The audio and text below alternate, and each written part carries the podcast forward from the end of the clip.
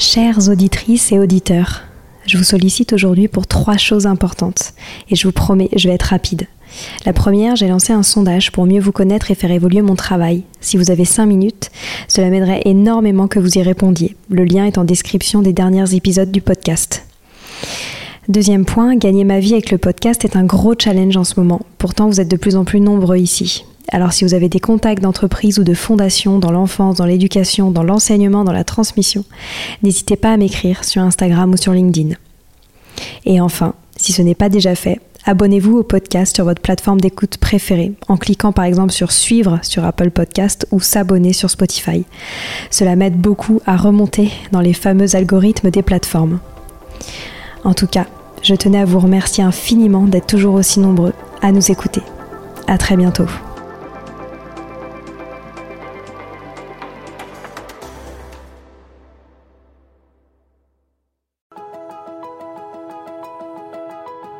Bonjour à tous, ici Stéphanie, c'est moi, et Sylvie d'Esclaibes pour un nouvel épisode du podcast Les adultes de demain. Les adultes de demain, c'est un échange autour de l'éducation et la parentalité pour éduquer autrement. C'est aussi un livre qui s'intitule « Offrir le meilleur aux enfants » aux éditions Hatier.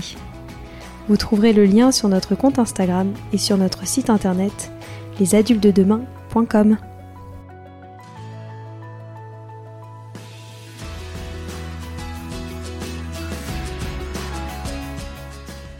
Quels sont les grands enjeux des apprentissages pour les enfants du XXIe siècle ? J'ai eu l'honneur d'interviewer Grégoire Borst, directeur du Laboratoire de Psychologie du Développement et de l'Éducation de l'enfant au CNRS. C'est un très grand spécialiste du cerveau et il participe activement pour que les jeunes apprennent non seulement des stratégies efficaces d'apprentissage, et surtout pour qu'ils comprennent comment fonctionne leur cerveau. Cet épisode était passionnant car nous avons évoqué l'importance des évolutions qu'ont apportées les neurosciences, le très lent changement du système scolaire pour s'adapter à ces avancées scientifiques et surtout les éléments clés à transmettre aux enfants pour devenir maîtres de leurs apprentissages. Je vous souhaite une bonne écoute. Bonjour Grégoire. Bonjour. Je suis ravie d'être avec vous aujourd'hui. Vous êtes professeur de psychologie du développement et de neurosciences cognitives de l'éducation à l'Université de Paris. Vous êtes un grand nom de l'étude du cerveau des enfants et des ados. Et avec tout cela, je vous cite, vous cherchez à changer l'école pour qu'elle permette à tout le monde de réussir et d'être heureux. Pourquoi ? Parce que je pense que c'est un véritable enjeu, c'est-à-dire que la promesse républicaine, c'est précisément d'avoir une école qui contribue à tout à chacun de réussir, notamment dans la vie, une fois qu'on est sorti de l'école. Et c'est toute la difficulté justement de nos systèmes éducatifs, c'est que c'est finalement un exercice prospectif, c'est toujours de se dire comment on arme chacun de ses cerveaux, de tous les élèves, pour pouvoir ensuite s'épanouir dans leur vie de jeunes adultes et puis d'adultes un peu plus âgés. Alors, dans le domaine de l'éducation, les enseignements tirés des neurosciences ont fait l'objet récemment de plusieurs critiques ou se sont retrouvés sous les feux du projecteur dans les débats médiatiques, notamment qui opposaient cet été la psychologie positive aux défenseurs du time-out. Pourquoi est-ce qu'on a autant entendu parler des neurosciences ? Parce que c'est quand même une révolution, effectivement... maintenant, opportunité technologique de regarder finalement... dans notre boîte crânienne et de regarder ce qui nous permet finalement cet organe biologique qui sous-tend notre pensée.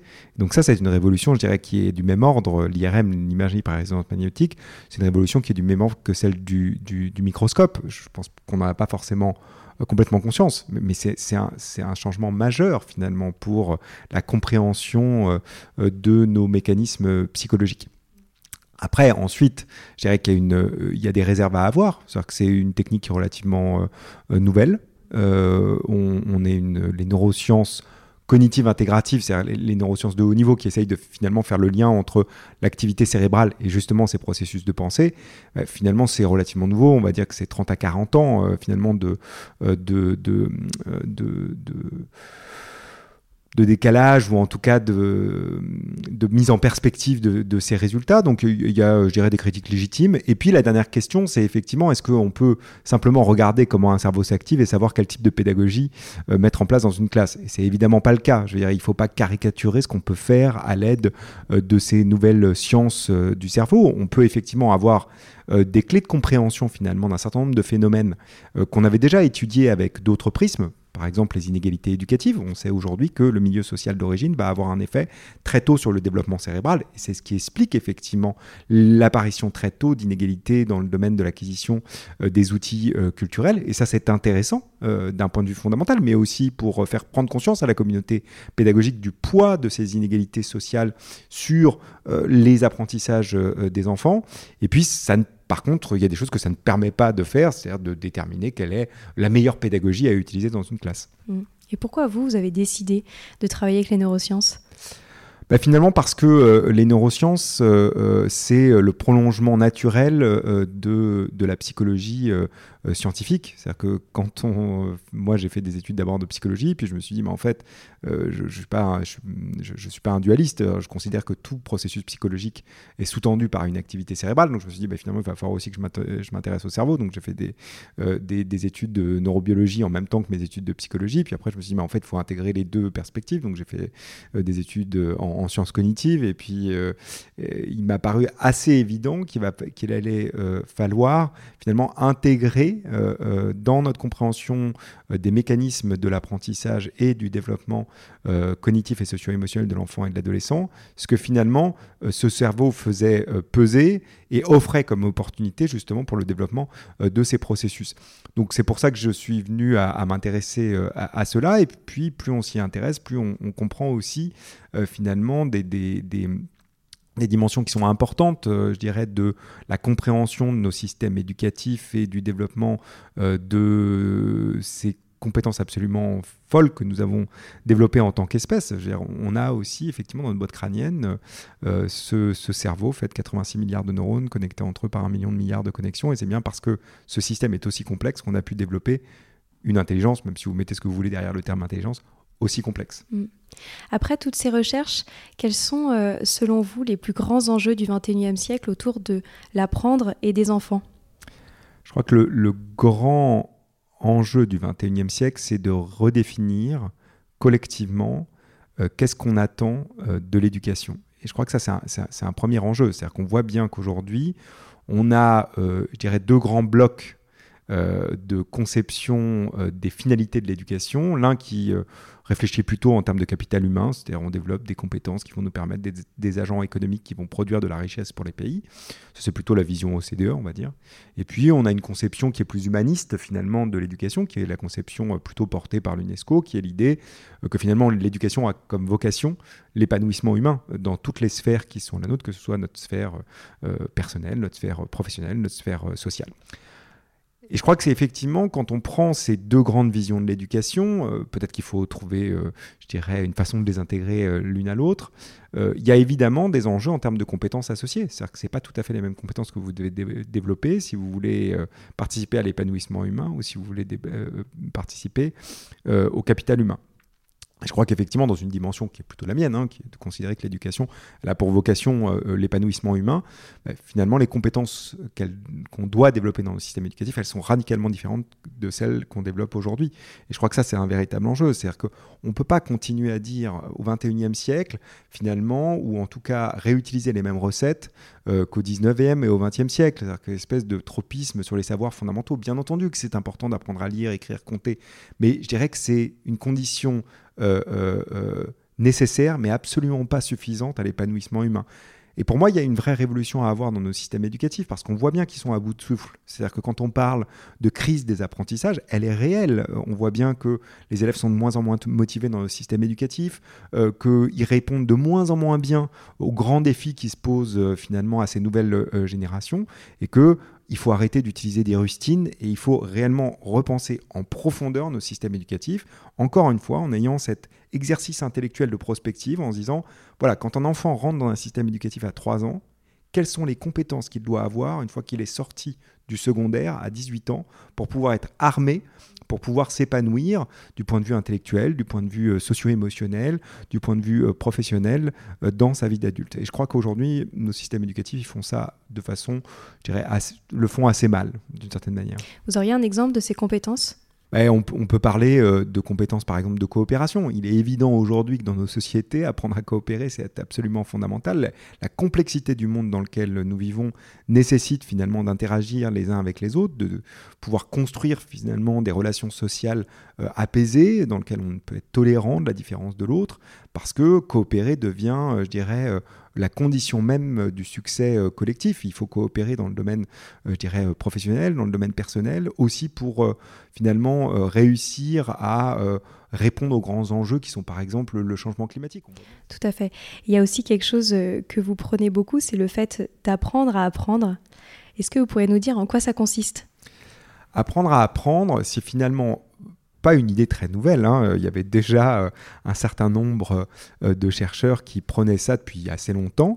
Il y a même un livre qui s'appelle « Apprendre à apprendre », donc c'est pas nouveau d'une certaine manière. L'idée, c'est de dire si on construit un système éducatif construit dans le bon sens, ce qu'il commence à faire, c'est à finalement enseigner de façon extrêmement explicite comment apprendre. C'est-à-dire quelles sont les stratégies les plus efficaces pour apprendre. Et ces stratégies, elles sont globalement partagées par tous. Après, elles n'ont pas tout à fait les mêmes effets chez les uns et chez les autres, mais l'idée, par exemple, la façon dont fonctionne notre système de mémorisation, il est globalement partagé chez tous les individus. Le fait que plus on est concentré, mieux on va retenir d'informations, c'est partagé chez tous les individus. L'idée qu'effectivement, on a des émotions qui vont être extrêmement importantes dans les apprentissages, on ressent quand même des émotions. Quand on apprend, on ressent des émotions, par exemple le plaisir, effectivement, d'avoir acquis et d'être capable de mobiliser une nouvelle compétence, le fait de ressentir plutôt une émotion négative quand on vient de faire une erreur. Tout ça, c'est absolument fondamental pour nos apprentissages. Et je crois que dans l'apprendre à apprendre, il y a vraiment cette notion, de transmettre des stratégies efficaces d'apprentissage, et deux, et ça souvent les enseignants le font un peu moins que d'enseigner des stratégies d'apprentissage efficaces, des connaissances. C'est-à-dire que c'est pas normal aujourd'hui qu'on commence finalement sa vie d'élève sans avoir des connaissances sur le cerveau. Parce qu'avoir des connaissances sur le cerveau, c'est aussi finalement avoir une clé de compréhension sur ces apprentissages.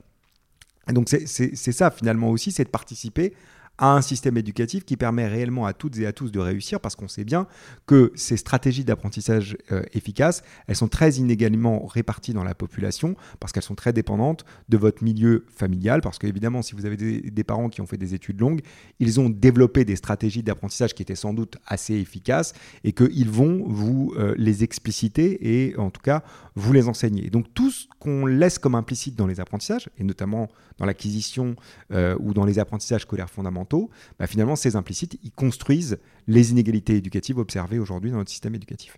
Est-ce que vous auriez des exemples de ces stratégies pour mieux apprendre ?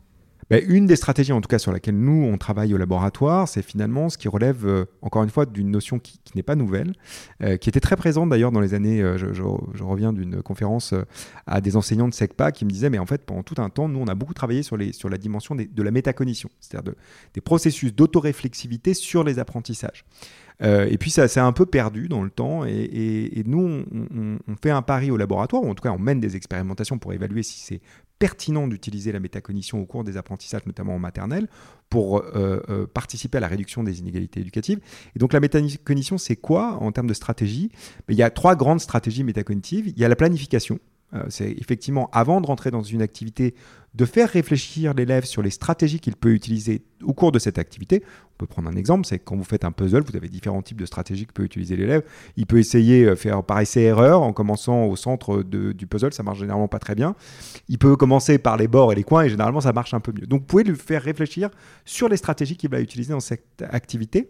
Et on voit bien que c'est une espèce d'autoréflexivité sur ces stratégies qu'il va utiliser au cours de l'apprentissage. Il y a ensuite, comme deuxième grande stratégie, superviser l'activité en cours. C'est-à-dire, j'utilise une stratégie. Par exemple, j'ai essayé de commencer mon puzzle en commençant par le centre du puzzle, puis je vois que ça ne marche pas très bien, donc je vais changer de stratégie. Et puis la dernière chose, c'est qui est effectivement extrêmement importante pour apprendre de ses erreurs, parce que c'est comme ça qu'on apprend, hein. Notre cerveau fait des erreurs, corrige ses erreurs, c'est comme ça que finalement on va développer des compétences. C'est évaluer ce qu'on vient de produire. Parce que pour pouvoir finalement réussir à apprendre de mes erreurs, il faut déjà que j'ai conscience que je me sois effectivement trompé ou que je n'ai pas utilisé la bonne stratégie. Donc c'est ça qu'on essaye finalement d'enseigner aux élèves. Enfin, dit autrement, c'est on essaye de former des enseignants à utiliser ce type d'approche métacognitive au cours de leur apprentissage, notamment du langage oral et des mathématiques, parce qu'on sait que des inégalités éducatives sont déjà présentes à la maternelle de ce point de vue-là. Vous en êtes où justement sur la formation des enseignants sur ce sujet ? Alors les enseignants, ils ont clairement un constat, c'est que effectivement le système éducatif ne fonctionne pas aussi bien qu'il le devrait. En gros, il n'arrive pas fondamentalement à réduire les inégalités éducatives. Et de ce fait-là, ils sont en recherche de solutions. Et ils expérimentent. Il ne faut pas du tout croire qu'on est face à des enseignants qui sont passifs par rapport à ça. Ils sont très actifs, ils ont plein de questions. Et donc, ils viennent chercher effectivement des solutions qui peuvent être des solutions relativement nouvelles. C'est-à-dire qu'il y a plein de choses qui ont déjà été essayées. On peut essayer de faire un peu plus de mathématiques, un peu plus de français. Bon, globalement, ça marche assez mal. Donc, c'est vrai que c'est aussi un paradoxe un peu de nos systèmes éducatifs. C'est qu'on a l'impression qu'ils recyclent des solutions dont on sait qu'elles n'ont pas forcément déjà, qu'elles n'ont pas très bien marché dans le passé. Mais bon, outre cela, on voit bien qu'on a des enseignants qui, face aux difficultés qu'ils rencontrent, cherchent des solutions. Et donc, en termes de formation continue, on a plutôt beaucoup d'enseignants qui nous sollicitent. Moi, je fais très régulièrement des conférences pour les enseignants. J'en fais 2 à 3 par semaine dans l'ensemble des académies. Et je pense que c'est un enjeu pour les chercheurs d'aller présenter pas tant des solutions miracles. Nous, on n'a pas de solutions miracles. D'autant que nous ne sommes pas des experts de la pédagogie. Nous, on est des experts finalement du développement cognitif et du cerveau qui apprend. Et donc, il y a un véritable enjeu justement à ouvrir un canal de communication entre nos communautés. Et puis la deuxième chose, c'est que c'est vrai qu'on va de plus en plus loin dans nos recherches pour aller vers des recherches qui évaluent non plus simplement des interventions directement faites par des chercheurs auprès des élèves, mais effectivement des interventions qui visent à former des enseignants, et réellement regarder ce que ça produit en termes de changement des gestes professionnels. Parce que c'est ça la difficulté. Et on le sait que c'est difficile. Est-ce que ces stratégies peuvent être apprises dès le plus jeune âge ? Je pense que c'est... D'une part, elles peuvent l'être, et notamment sur la métacognition. C'est intéressant. Pourquoi finalement la métacognition elle a été moins utilisée ces dernières années ? Parce qu'il y avait une conception, je dirais, assez erronée qui était de penser que pour pouvoir développer une autoréflexivité par rapport à ces apprentissages, il fallait développer des structures logiques, comme le disait Piaget, qui soient suffisamment complexes pour pouvoir s'engager dans cette activité de réflexion sur ces apprentissages. Et ça, c'est totalement faux. C'est-à-dire qu'on voit effectivement des processus métacognitifs déjà chez les enfants de maternelle. Et donc, nous, notre réflexion, c'est de dire, si on a déjà des processus métacognitifs qui se mettent en place très tôt à la maternelle, c'est effectivement là qu'il faut essayer d'agir parce que on sait que quand on regarde les résultats des évaluations nationales, dès 6 mois après l'entrée en CP, vous avez déjà des inégalités dans le domaine de l'apprentissage de langage écrit. Donc, il faut bien agir avant. En fait, je dirais la mère de toutes les batailles, c'est la maternelle. C'est-à-dire que c'est en maternelle qu'il faut transmettre de façon extrêmement explicite les stratégies d'apprentissage les plus efficaces, parce que si on arrive à armer tous les élèves avec ces stratégies d'apprentissage, on a peut-être une chance qu'effectivement il y ait moins d'inégalités éducatives qui se construisent au moment de l'apprentissage du langage écrit. Et on sait que c'est aussi ça l'enjeu, parce que si vous construisez des inégalités dans le domaine de l'acquisition du langage écrit, ensuite ça a des répercussions sur l'ensemble de vos acquisitions tout au long de votre scolarité. À ce sujet, moi je connais pas mal la pédagogie Montessori, et il y a notamment un point moi, qui m'intéresse et qui fait écho à ce que vous disiez, c'est à travers le matériel Montessori, notamment à la maternelle, l'enfant apprend par l'erreur. Qu'est-ce que vous pensez de l'apport de ces pédagogies alternatives sur le fait d'apprendre mieux ? Alors, ces pédagogies alternatives, elles sont intéressantes parce que je pense qu'elles ont pointé le doigt sur un certain nombre de mécanismes dont on sait aujourd'hui qu'ils sont absolument critiques pour les apprentissages des enfants et de façon plus générale des élèves au cours de leurs apprentissages scolaires. Et notamment ce que Maria Montessori avait bien vu, c'est, d'ailleurs elle en parle, elle dit qu'il faut enseigner l'attention. Et effectivement, elle a raison, c'est un peu un paradoxe dans notre système éducatif. C'est-à-dire que je pense qu'en tant qu'élève, si vous prenez le nombre d'occurrences dans votre scolarité d'enseignants qui vont vous dire « mais enfin, soyez concentrés, soyez attentifs, on ne peut pas apprendre si on n'est pas concentré et attentif », certes, c'est vrai, sauf que personne ne leur a expliqué comment fonctionnait l'attention. Et personne n'a mis en place effectivement des...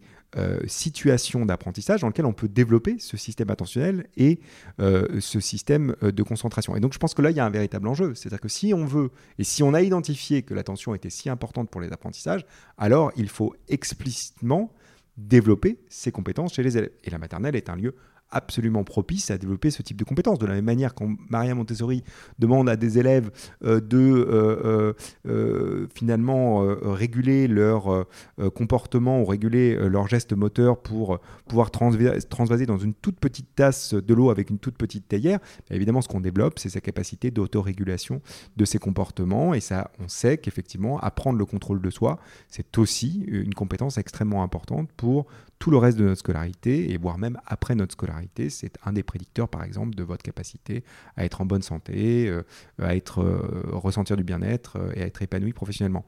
Donc c'est ça l'enjeu en fait des nouvelles pédagogies. Ce qu'elles montrent, c'est finalement elles font la lumière. D'ailleurs un peu comme ce qu'on essaye les sciences cognitives. Ce sur quoi elles insistent, c'est ces processus transversaux qui sont communs à tous les apprentissages. Et ce qu'elles disent, c'est que c'est aussi ces mécanismes-là qu'il faut travailler.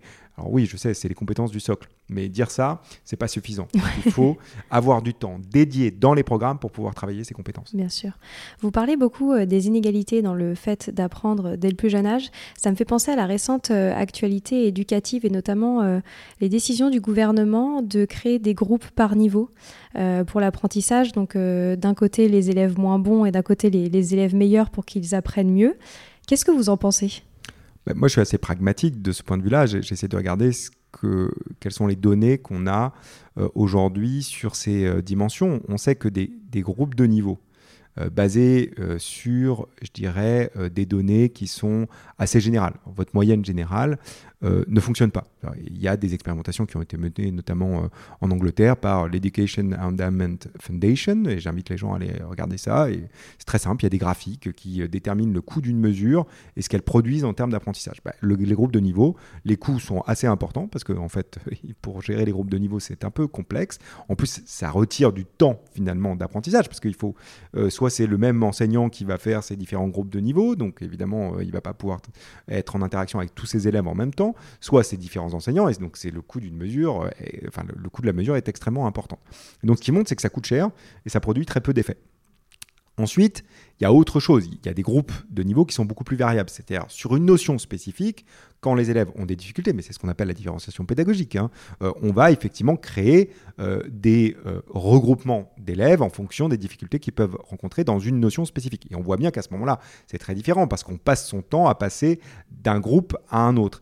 Et puis, il y a peut-être une dimension que le gouvernement n'a pas suffisamment pris en compte, c'est que créer des groupes de niveau, c'est créer des hiérarchies sociales dans une classe et que ces hiérarchies sociales, ça crée des phénomènes de stéréotypes associés, de phénomènes d'endogroupe et d'exogroupe, c'est-à-dire on va favoriser finalement les membres de son endogroupe et avoir des stéréotypes plutôt négatifs sur les membres de son exogroupe, le groupe auquel on n'appartient pas, et que tout ça, ça va pas forcément participer à un climat scolaire apaisé dans les écoles, dont on sait qu'effectivement, ça peut être une des questions. Donc je trouve que cette mesure, elle est encore une fois un peu paradoxale, c'est-à-dire qu'on a un gouvernement qui nous dit il faut être pragmatique, il faut finalement avoir des décisions publiques qui soient basées sur des données probantes, et ça je suis plutôt assez favorable à cela, mais dans ces cas-là, on n'instrumentalise pas la science. Si la science dit qu'effectivement les groupes de niveau ne fonctionnent pas, alors on ne met pas en place des groupes de niveau, parce qu'on sait qu'effectivement ça ne fonctionnera pas. Oui, tout à fait.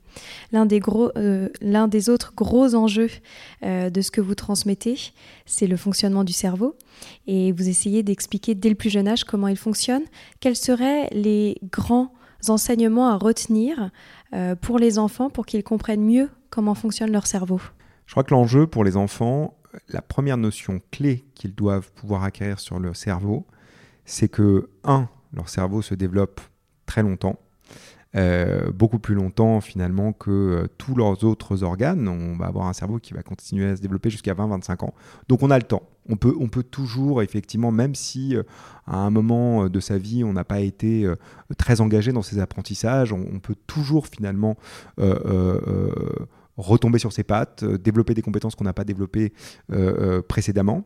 La deuxième chose, c'est que notre cerveau reste plastique tout au long de notre vie.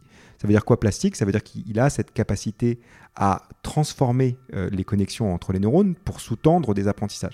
Et ça, c'est absolument critique parce que rappelons-nous que les élèves ont des conceptions assez fixés de leurs apprentissages. C'est-à-dire que quand vous demandez à un élève, mais finalement, toi, tu penses que t'es comment dans telle ou telle matière, ils sont assez fixés sur le fait qu'ils sont soit bons, soit mauvais en mathématiques, ils sont soit bons, soit mauvais en français. Puis même, ils ont des explications qui sont finalement assez génétique ou innéiste des apprentissages, parce qu'ils vous disent bah, moi je suis mauvais en maths parce que maman ou papa était mauvais en maths, ce qui n'a aucun sens.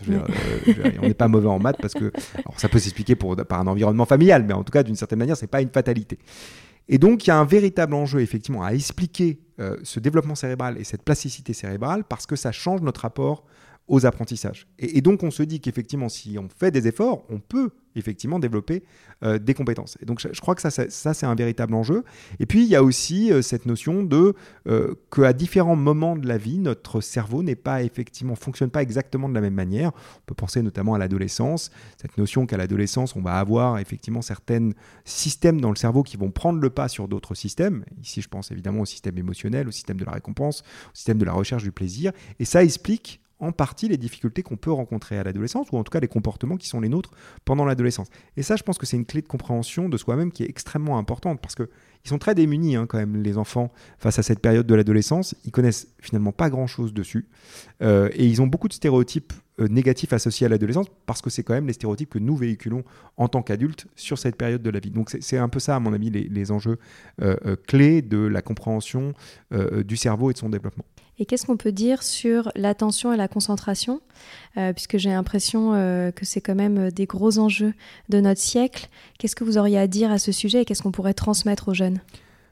Leur dire déjà, dans un premier temps, que contrairement à ce qu'ils peuvent entendre dans un certain nombre de médias, ils n'ont pas une attention d'un poinçon rouge, ils ont à peu près les mêmes capacités attentionnelles que leurs parents.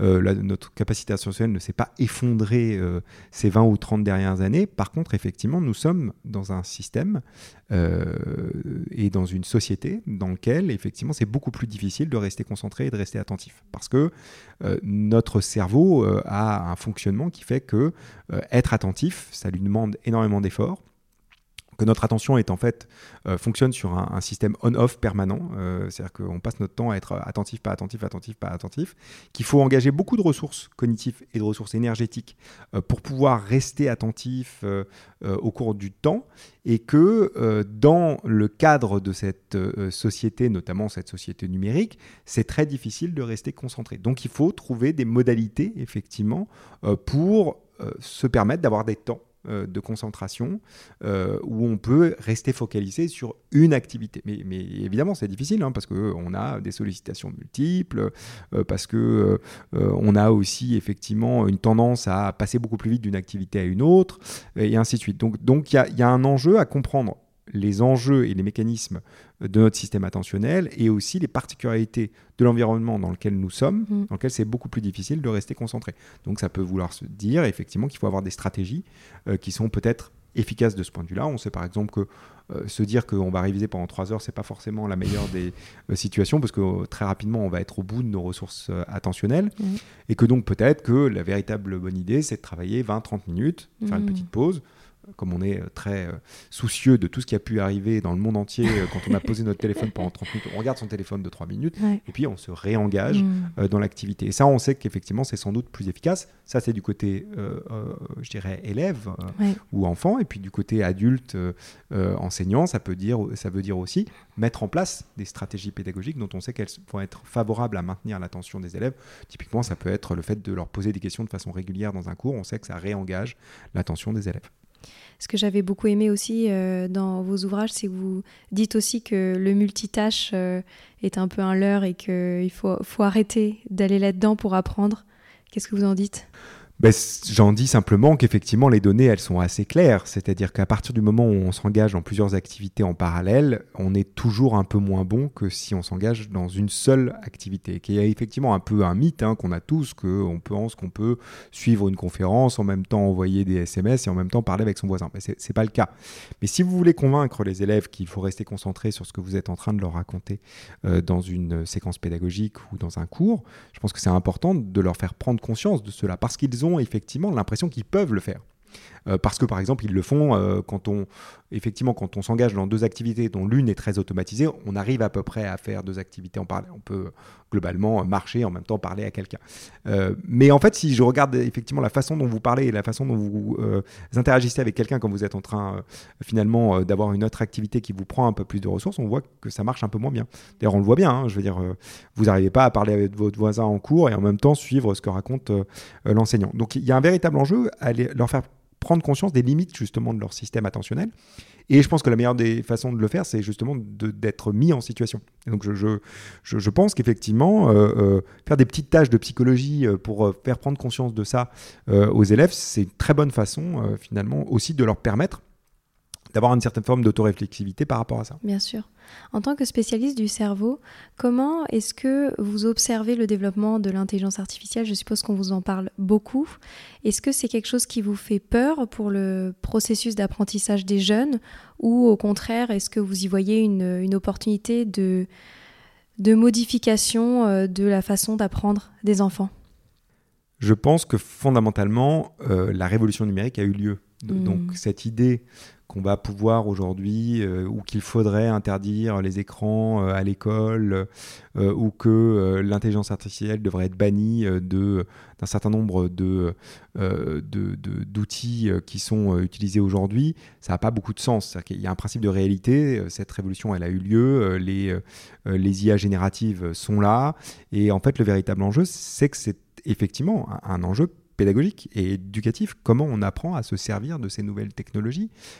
Si vous prenez ChatGPT, c'était effectivement frappant de voir que la première réflexion du monde éducatif était de dire comment on va faire pour détecter que les élèves n'aient pas utilisé ChatGPT pour faire telle ou telle activité en classe. Je pense que c'est tout à fait la mauvaise façon de regarder la problématique. C'est plutôt de se dire comment on apprend effectivement à ses élèves à utiliser ChatGPT et à en détecter toutes les limites, parce qu'il a énormément de limites. Je vais vous donner une petite anecdote. Dernièrement, on utilisait ChatGPT avec un collègue pour essayer de faire une grille de correction sur un sujet que nous avions proposé à des enseignants et on lui disait « Est-ce que tu peux faire une grille de correction sur 20 ?» Et en fait, ChatGPT ne sait pas compter. C'est-à-dire qu'il nous a donné une première grille de correction sur 18, ensuite sur 23, ensuite sur 19. Et à la quatrième occurrence, il a fini par réussir à faire une grille de correction sur 20. Tout ça pour vous dire que, évidemment, ChatGPT a des limites. Évidemment, ces algorithmes d'intelligence artificielle ont des biais. Et que c'est peut-être là-dessus qu'il faut faire réfléchir finalement les élèves, c'est-à-dire de leur faire prendre conscience de toutes les limites de cette intelligence artificielle. Et puis, de façon plus collective, de se dire, mais si ces intelligences artificielles nous permettent finalement de prendre en charge un certain nombre finalement d'activités qui étaient des activités que nous produisions avec notre intelligence humaine, qu'est-ce qui fait de nous des humains ? Qu'est-ce qui est propre à de l'intelligence humaine ? Et quelles sont les compétences justement qu'on doit développer aux élèves pour prendre en charge ces intelligences artificielles ? Et je crois que ça ne relève pas forcément du codage. Ça relève peut-être finalement de questions éthiques, de questions effectivement de comment j'arrive à détecter les biais. Qu'est-ce qu'une intelligence artificielle peut faire ? Qu'est-ce qu'elle ne peut pas faire ? Qu'est-ce qui relève de l'acceptabilité des solutions offertes par ces algorithmes et qu'est-ce qui effectivement fait chez nous humains le fait que parfois on est effectivement pas du tout d'accord avec les solutions proposées par une intelligence artificielle. Donc je crois que c'est un peu ce qu'on disait au début de cette discussion. On est dans un monde qui évolue et l'école doit évoluer finalement aussi pour développer des compétences chez les élèves qui leur permettent d'appréhender le monde dans lequel ils vivent. Et cette espèce de fantasme qu'on va maintenir notre école comme elle l'était il y a 50 ans, ça a vraiment peu de sens. Ouais. Est-ce que selon vous, c'est la fin de la mémorisation et de l'apprentissage des cours par cœur comme on a l'habitude de faire avec la révolution qu'entraîne notamment ChatGPT ? Eh bien, je ne suis pas tout à fait persuadé de ça. Je crois qu'effectivement, on peut se dire, et légitimement les élèves peuvent se dire qu'ils n'ont plus besoin d'acquérir des connaissances. Parce que finalement, et c'est pas totalement faux, hein, aujourd'hui on a accès à toutes les connaissances qui ont été créées en quelques centaines de millisecondes si on fait les bonnes recherches. Et donc il y a un enjeu à développer des compétences pour interroger de façon intelligente ces intelligences artificielles, ou en tout cas de façon pertinente. Pour autant, la difficulté qui se pose aujourd'hui, pour nous, système cognitif humain, c'est précisément d'évaluer ce que nous proposent ces intelligences artificielles, c'est-à-dire le degré de véracité des informations auxquelles nous sommes exposés et des connaissances qu'on nous propose, ou les connaissances finalement qui vont nous être proposées, ou les résultats de nos recherches via des moteurs de recherche classiques ou ces algorithmes d'intelligence artificielle. Et donc, pour pouvoir faire justement cette évaluation du résultat de ces recherches, on a besoin d'avoir un système de connaissances établi. Et donc, on a besoin encore d'avoir finalement des référents, c'est-à-dire des enseignants, qui nous disent, voilà, du point de vue des connaissances, voilà quels sont les faits. Et ils peuvent s'opposer à des opinions qui pourraient être générées notamment par des algorithmes d'intelligence artificielle. Donc je crois qu'au contraire, on est dans une société dans laquelle on n'a jamais eu autant besoin d'avoir des connaissances pour pouvoir justement juger la véracité des informations auxquelles on est exposé sur ces réseaux sociaux, sur Internet et ainsi de suite. Est-ce que vous connaissez des systèmes éducatifs dans le monde qui commencent déjà à bien s'adapter à toutes ces révolutions ? Alors, il y a des systèmes éducatifs dans lesquels, par exemple, force est de constater que les matières jouent un rôle beaucoup moins important qu'en France. Mmh. C'est-à-dire que vous allez dans des pays du nord de l'Europe, notamment au Danemark, par exemple, vous avez effectivement un tropisme qui est beaucoup moins important sur les matières. C'est-à-dire qu'on considère que finalement, il y a des grands sujets, qu'on peut les aborder avec justement des entrées disciplinaires très différentes. Ça n'empêche pas qu'ils développent des compétences en mathématiques, en sciences physiques, en biologie, en français et ainsi de suite. Mais effectivement, ils le font de façon moins cloisonnée que dans notre système éducatif. Ceci étant dit, je rappelle que finalement, essayer d'importer des solutions de l'étranger dans un système éducatif, c'est très complexe. Ça ne marche pas très bien en fait. Il va falloir trouver notre solution française. Parce que les systèmes éducatifs, ils sont très culturels, ils sont très historiques aussi. Je veux dire, si on choisit d'enseigner telle ou telle discipline, contrairement à ce qu'on peut penser, parce qu'on nous rabâche cette idée des apprentissages scolaires fondamentaux, finalement, on pourrait très légitimement se poser la question de savoir mais pourquoi il faut plus, par exemple, apprendre de l'histoire-géographie que de la philosophie, que de la sociologie ou que de la psychologie. C'est-à-dire que si vous prenez en fait les compétences, elles sont toutes importantes. Hein. Je ne suis pas du tout en train de dire qu'il ne faut pas connaître son histoire et sa géographie. Je dis simplement que ça relève finalement de choix qui sont des choix historiques et qui relèvent de notre culture. Et donc, effectivement, il va falloir trouver notre solution française aux problématiques qui se posent à notre système éducatif. À ce sujet, qu'est-ce que vous pensez des rapports PISA ? Je pense que PISA, c'est intéressant, non pas parce que parce qu'il révèle finalement de notre niveau, mais parce qu'il révèle de nos inégalités éducatives. Et je suis très surpris de voir que sur PISA, on passe beaucoup de temps à commenter notre niveau en maths qui se serait écroulé, ou notre niveau en compréhension de l'écrit qui se serait écroulé, mais très peu de temps finalement à rappeler que nous sommes l'un des systèmes de l'OCDE, ou en tout cas des pays de l'OCDE, dans lequel les inégalités éducatives sont les plus fortes. Et PISA, c'est à 15 ans, hein, donc d'une certaine manière, on est au bout de notre système éducatif, en tout cas pour ce qui relève du secondaire. Et je crois que ça dit quelque chose là-dessus, donc c'est important d'avoir ça en tête, et que c'est vrai que ça permet de faire de la comparaison entre des systèmes éducatifs, mais il y a plein d'autres choses que doivent faire les systèmes éducatifs. Typiquement, si vous prenez certains systèmes éducatifs, ils sont très bons à PISA, mais si vous regardez le bien-être des élèves, il n'est pas forcément en adéquation avec les résultats à PISA. Et c'est aussi un enjeu, le bien-être des élèves ou le bien-être scolaire des enfants et des adolescents. Donc je pense qu'en fait, ce n'est jamais qu'un indice parmi d'autres qu'il faut prendre pour piloter un système éducatif. Et la dernière chose, c'est que finalement, il faut faire attention, c'est-à-dire que si notre objectif, c'est d'avoir des meilleurs résultats à PISA, je rappelle que c'est une vue assez court-termiste, parce qu'encore une fois, un enjeu d'un système éducatif, ça n'est pas de faire réussir les élèves dans notre système éducatif, c'est de les faire réussir une fois qu'ils sont sortis du système éducatif. Donc c'est ça, il va falloir réussir à intégrer les données de PISA à des données qui sont des données de réussite éducative, qui ne sont pas forcément basées sur la réussite scolaire. Merci beaucoup Grégoire. J'ai une dernière question rituelle dans le podcast. Comme vous le savez, il s'appelle Les adultes de demain. Qu'est-ce que vous souhaiteriez aux enfants d'aujourd'hui, les futurs adultes de demain ?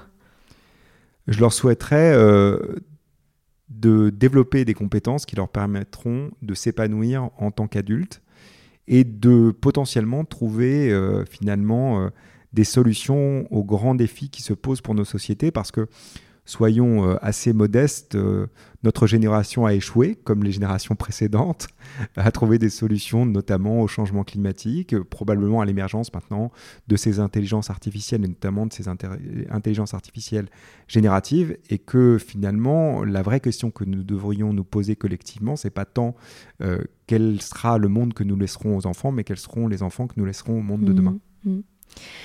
Merci beaucoup Grégoire pour votre temps. Je vous invite tous à découvrir ces ouvrages. Alors il y en a beaucoup. Moi j'ai lu les suivants que j'ai adorés. Il y a C'est pas moi c'est mon cerveau pour enfin comprendre ce qui se passe dans la tête d'un ado dès 10 ans. Super ouvrage à mettre dans les mains de tous les jeunes. Et il y a aussi Le cerveau et les apprentissages coécrit avec Olivier Houdé que j'ai également adoré. Merci beaucoup Grégoire. Merci à vous. Voilà, c'est fini pour aujourd'hui. On espère que cet épisode vous a plu. Avant de se quitter, on a quand même besoin de vous. Si après avoir écouté cet exposé, vous ressortez avec plein d'idées pour apporter le meilleur aux enfants, n'oubliez pas de nous laisser 5 étoiles et un petit commentaire sur Apple Podcasts, sur iTunes ou toute autre plateforme d'écoute de podcast. Cela nous aidera à mieux ressortir et surtout à nous motiver pour continuer cette aventure ensemble. Si vous avez des suggestions, des idées de thèmes, des questions à poser, n'hésitez pas à nous contacter sur les réseaux sociaux, Instagram ou LinkedIn, en tapant « Les adultes de demain ». Nous serions ravis d'échanger avec vous. Si vous souhaitez en savoir davantage sur Sylvie, je vous invite vraiment à aller voir son blog sylvidesc-montessori ou à la suivre sur Instagram en allant sur son profil sylvidesc-montessori. Enfin, si vous souhaitez en savoir plus sur le calendrier des prochaines formations Montessori, rendez-vous sur www.apprendre-montessori.fr. On a hâte de vous retrouver vite et à très bientôt sur Les adultes de demain.